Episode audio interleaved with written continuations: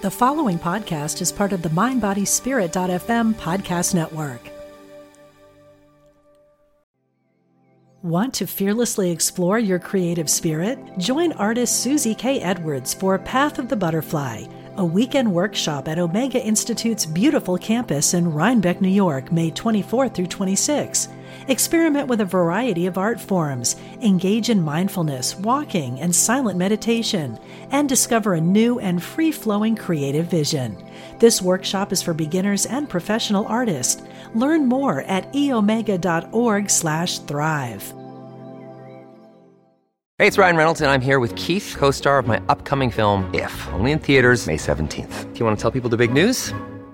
All right, I'll do it. Sign up now and you'll get unlimited for $15 a month in six months of Paramount Plus Essential Plan on us. Mintmobile.com slash switch. Upfront payment of $45 equivalent to $15 per month. Unlimited over 40 gigabytes per month. Face lower speeds. Videos at 480p. Active Mint customers by 531.24 get six months of Paramount Plus Essential Plan. Auto renews after six months. Offer ends May 31st, 2024. Separate Paramount Plus registration required. Terms and conditions apply if rated PG. Support for this show comes from the Utopia Foundation, committed to providing opportunities for people to express their good intentions in local and international communities. Learn how you can create positive change in the world at utopiafound.org.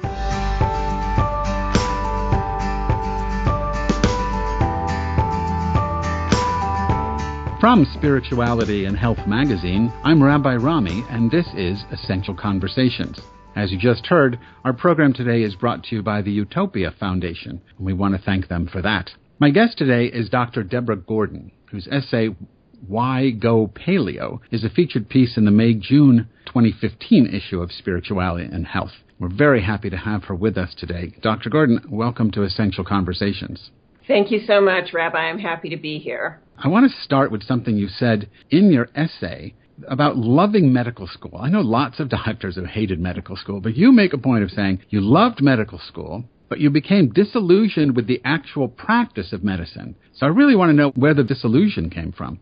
Well, I actually always liked my practice, liked working with my patients, but since my intention was always to do preventative and lifestyle medicine and to avoid medications as much as possible, in 1979 there just wasn't a lot of guidance in that direction. I was doing my own research and some of it worked out well, but the more challenged my patients became in their own health, the fewer resources I felt like I had to offer them short of a prescription, which I really always knew had side effects. After a certain amount of time, if they were coming to see me, they were not coming for a prescription. They were wanting something that would make them healthier in a deeper way rather than just reverse their symptoms. And there just wasn't much guidance for that 30 years ago. And what changed? Because now you're very much involved in that things changed in kind of two phases, and one of them was, and this was quite a bit before the content in the article, was I learned classical homeopathy. So I had an alternate treatment plan for people should they become sick. But in terms of lifestyle interventions, what really changed, and for me it's now getting close to 10 years, was that the nutritional paradigm of the cutting edge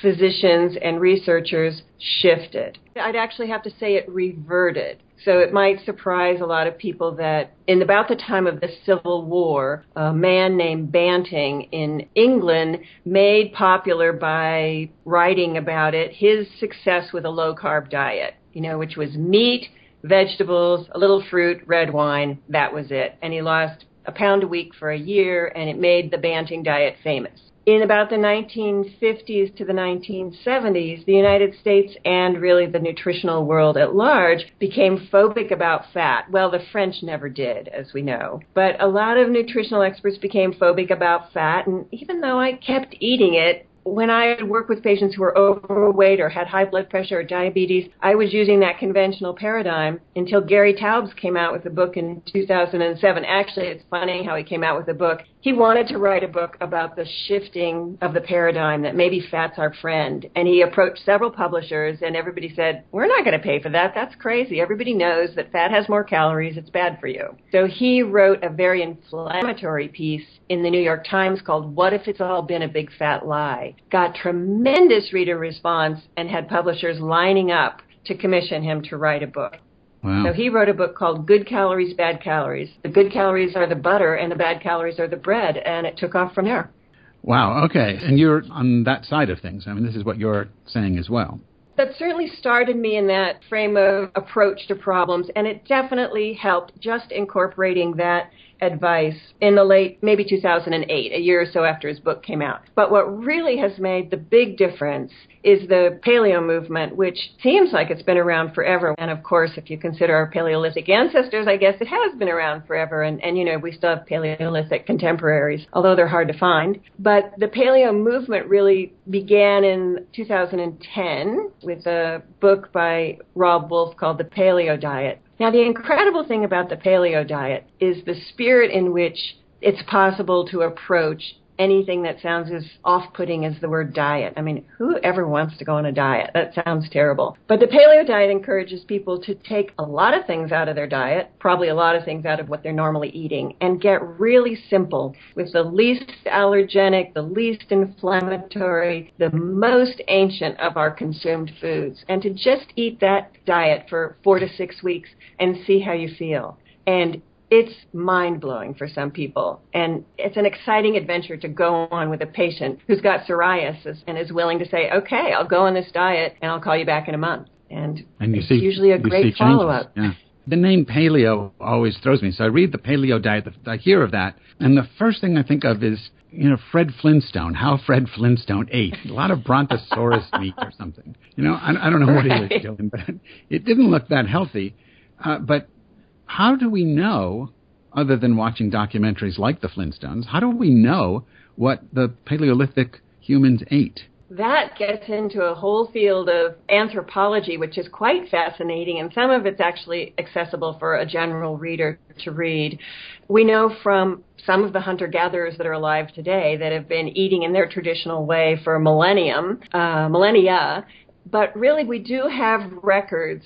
We can find bony remains and we can process the bones and the teeth. And one of the very interesting things is most of the skeletal remains we have of Paleolithic era people they were tall as we are now, and when we started eating agriculturally grains, we lost about a half a foot in height. We only regained it about a 100 years ago. So Paleolithic people were tall. If they lived to the age of 60 or 70, which they tended to do if they lived past adolescence, they had intact teeth. I mean, how many of us even have intact teeth at that age? And the women had wide pelvises. So we have their teeth and their bones, and if you process them in a certain way, you can tell what went into the nutrition to build those remaining structures. Does that make sense?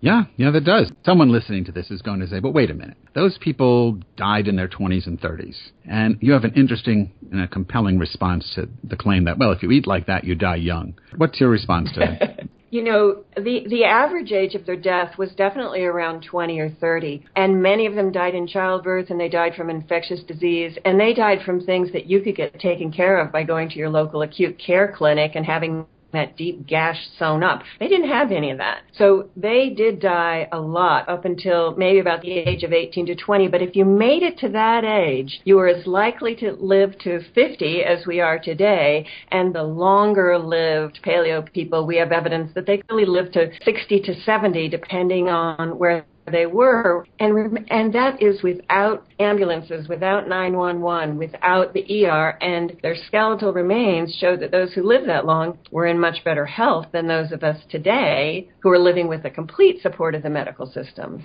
They didn't have toothbrushes and and you know the, the simplest of, of penicillin that we would take for granted today. So I don't know if you want to speculate on this or not, but I'm curious. Do you have any idea how long a person might live? Blending a paleo diet with modern medicine? Oh, now that really does get to be very interesting. And I think, you know, the oldest person in the world just died a week or two, and I think they were 115, and they were actually pretty healthy. They say, and I'm in this group now, so I'm looking at the divisions, the subcategories very clearly. Over 65, I'm actually elderly, but up until 75, I'm young elderly. And then for another 10 years, you're old elderly, and then after 85, you're serious elderly. I forget what the adjective is for it, but it's a more advanced age. I definitely think 95 to 105 is reasonable and it does bring in a lot of modern medicine. One of the things I think is surprising to a lot of people is that one of the procedures I do that I feel is most helpful with older people is to do some lab testing and some genetic testing to see what particular nutritional or supplemental support your particular genetics might leave you in need of. Right, right. So we have all these other tools, and you put it together. I mean, that's a long life. A hundred, it could be a long life. yeah, that's right. It could be. I don't want this diet. Give me my Big Mac. I, my life sucks. I'm going to go out with a smile on my face. right. So I, the key to all that is however you long you live, you want to do something which is called to compress your morbidity. So morbidity is illness, mortality is death. It's only good to prolong your mortality if you can compress your morbidity so you're only really feeble in the last, you know, fill in right. the blank, whatever period of feebleness you're willing to accept. I want to live longer. I don't want to die longer. That's sort of very well saying. put.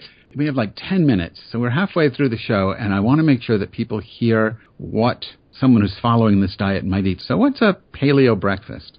So, a paleo breakfast typically includes eggs and meat and a vegetable. I gave a talk last week at our local medical conference on prediabetes, and I actually found an illustration of the, you know, how we've always we've always eaten over over the time that the agricultural department has given us nutritional standards. We've eaten by a food pyramid. Well, in the paleo food pyramid, vegetables are on the bottom line. People don't remember often that for most people, a paleo diet is truly a plant-based diet. So we have vegetables of some sort at every meal, and it might be leftover vegetables from the night before, or it might be some fresh greens, ideally out of your garden, you know, that you saute up, throw in some eggs and some breakfast meat with it. Whether it's a paleo diet or a standard American recommendation, both of these plans would have us eating more protein at breakfast than I think most people eat. If you want to just your protein recommendation, from eggs. It'd be four eggs, which is fine. If you like eggs that much and can eat a big omelet, that's great. Most people supplement with a little piece of meat to get enough protein, 30 grams, to really get the day started well. So if, if you're a vegan, for example, or a vegetarian, you can sh- share with us the distinction here. But I know a lot of people are going to have trouble with a diet that includes meat, people who think that you're better off maybe health-wise, but also ethically not eating meat. What's your response to that? I take that very seriously. I've been a vegetarian myself for many years. And in addition to feeling my own nutritional need for animal protein, I do much better with it. If people make a spiritual decision that they just cannot take another life, I respect that. If they're doing that choice for health, I have to disagree with them. So, in my mind, the best way to have a healthy planet, a happy and healthy cow, and me be healthy is for me to commission a farmer to raise that cow, treat it well its whole life, let it live on pasture, and have a planned death rather than a, a natural death. Want to fearlessly explore your creative spirit? Join artist Susie K. Edwards for Path of the Butterfly a weekend workshop at Omega Institute's beautiful campus in Rhinebeck, New York, May 24 through 26. Experiment with a variety of art forms, engage in mindfulness, walking, and silent meditation, and discover a new and free flowing creative vision. This workshop is for beginners and professional artists. Learn more at eomega.org/slash thrive. There's nutrients that I need. The cow, if properly raised, is good for the soil. And somebody said, probably the only way we're going to go on on this planet having healthy animals is if we continue to value them as food as we become more and more crowded on the planet. This particular topic we actually could talk about, Rabbi, for 20 minutes itself. Did you know if you eat beef and green leafy vegetables, you kill less animals in a year than somebody who eats wheat and soy and corn. Right. So I read that you wrote that, and I read that, and I was absolutely shocked by that. So give us some detail. When you're setting up a row crop, a field crop like soybeans or wheat, you've seen the big machines out there. They're turning those round things, they're disking the soil, and in doing so, they're killing dozens, if not hundreds, of little tiny rodent souls. They're sending them off to their next life so that they can plant the soybeans or the wheat in a uniform field. If I eat a cow, I'm treating it really, really well. It's not being disked up by some strange machine at the end. And I'm taking one soul to feed me for the year. You think that's what it comes down to, approximately, if I read this right, a cow a year for a yeah, person who's so on the diet? We, yeah. Right. And, you know, I think variety is good. And so, you know, I'm eating fish. I'm obviously taking more lives than just the cows. But if you're eating in this world, you're not innocent. Lives are being sacrificed in that process. And the plants that are not grown in big rows, so the chard, the kale, the things that are can be grown by your local farmer at your farmer's market who's not using machinery, those are not sacrificing animals. Pesticides and aren't used. And I believe my vegetables are animal friendly and Yeah. I wouldn't feel the same about grains in the grocery store. Yeah, yeah, that was a very interesting thing that you wrote in the article. Uh, I never thought of it in terms of actually helping the planet, always the opposite. But you made me rethink this. Uh, you also, since it's a hunter gatherer diet, I'm thinking about stealing vegetables from my neighbor. Well, I'm on the paleo. I'm just gathering what they've grown. I don't want to actually grow it myself. Right, and, that quick run that you would take running back from your That's neighbors right. would be the sprint that you need once or twice a week for exercise. That's right. Because where I live in Tennessee, everybody is armed to the teeth. I'd be really running fast. Ooh, good dear. exercise. Good exercise. Can you lay out, now, and I realize people should go to the magazine and, and read this in detail, but you outline a six week trial program. Rather than go through the whole six weeks, which we don't have time for, what can I expect at the end? I mean, you talked about the person with psoriasis. Four weeks later, you- you're expecting a a transformation. At the end of six weeks, how do I know this is working if I'm going to give it six weeks to take the trial? I think that's a really good question, and there's no single answer to it, which makes it exciting. You know, when I was in medical school, I thought of going into OB, and then I did a rotation in family practice, and I thought, this is great. I have no idea who's going to walk in the door or what their problem's going to be. And a little bit, I feel the same way about this. So I can think of people where, yes, you have psoriasis. I want you to go on this diet, and I will be very disappointed, and I have a second stage of the diet um, if your psoriasis isn't better. A very set, clear expectation. Somebody else might come in and say, Well, I don't know, I've heard about this. I'm willing to try it, but I'm not sure what to expect. And I say, Well, gee, me either, but you know, you should check your blood pressure while you're on the six weeks because if it starts falling, you'll need to go off that blood pressure medicine. So I'll look at their situation and I'll warn them about some of the things that could be a good problem like your blood pressure normalizing if you go on this diet. But beyond that, I say, I want you to come back and tell me. So someone will come back and say, well, you know, I don't have that explosive diarrhea every morning. And I said, well, I didn't even know you had that as a problem. And they said, I didn't either. I'd had it for so long. I'd forgotten what it was like to not have that problem. So who knows how you're going to respond? What about diabetes? I know that's always a big question for people. Does it impact that?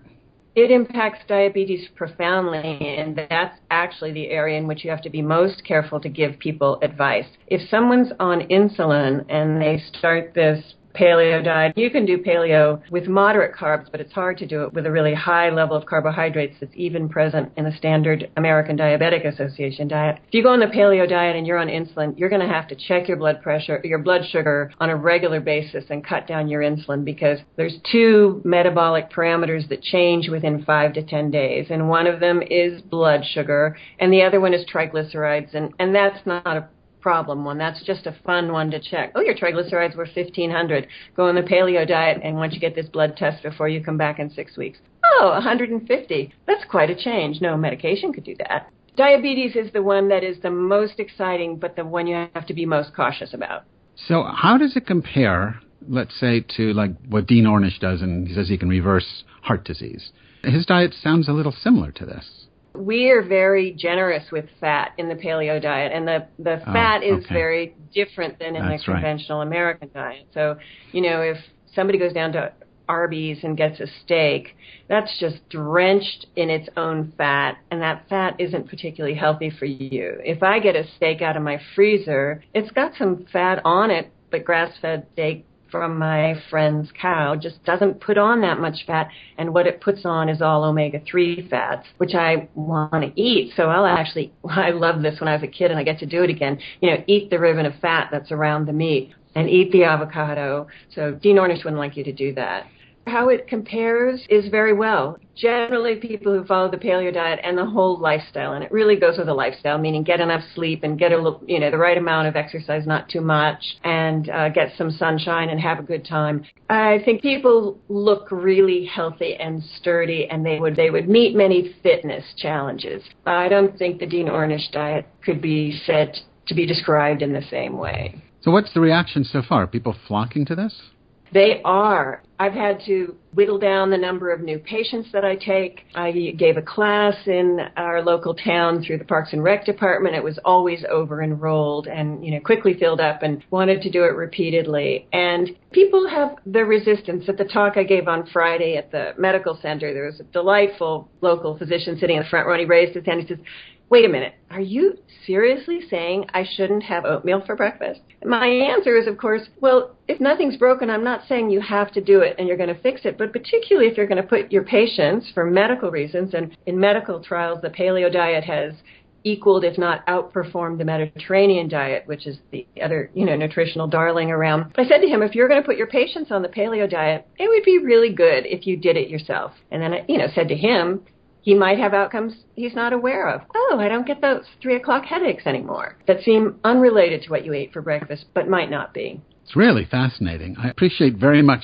what you had to say today with us on the show, and I encourage people to go take a look at the article. My guest today was Dr. Deborah Gordon. You can learn more about her work at her website, www.drdeborahmd.com. This week's show was sponsored by the Utopia Foundation, providing the opportunity for people to create solutions that contribute toward a more equitable world. Please visit them at utopiafound.org. Essential Conversations with Rabbi Rami is a project of Spirituality and Health magazine. Visit their website, spiritualityhealth.com, to subscribe to the magazine and download the iTunes app for this podcast. Essential Conversations is produced by Corinne Johnston, and our program coordinator is Alma Tassi. I'm Rabbi Rami. Thanks for listening.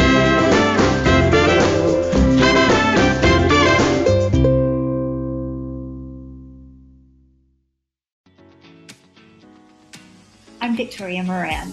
Since we launched the Main Street Vegan podcast back in 2012, lots more people have discovered the way that moving in a vegan direction can infuse our lives with vitality, spirituality, and compassion.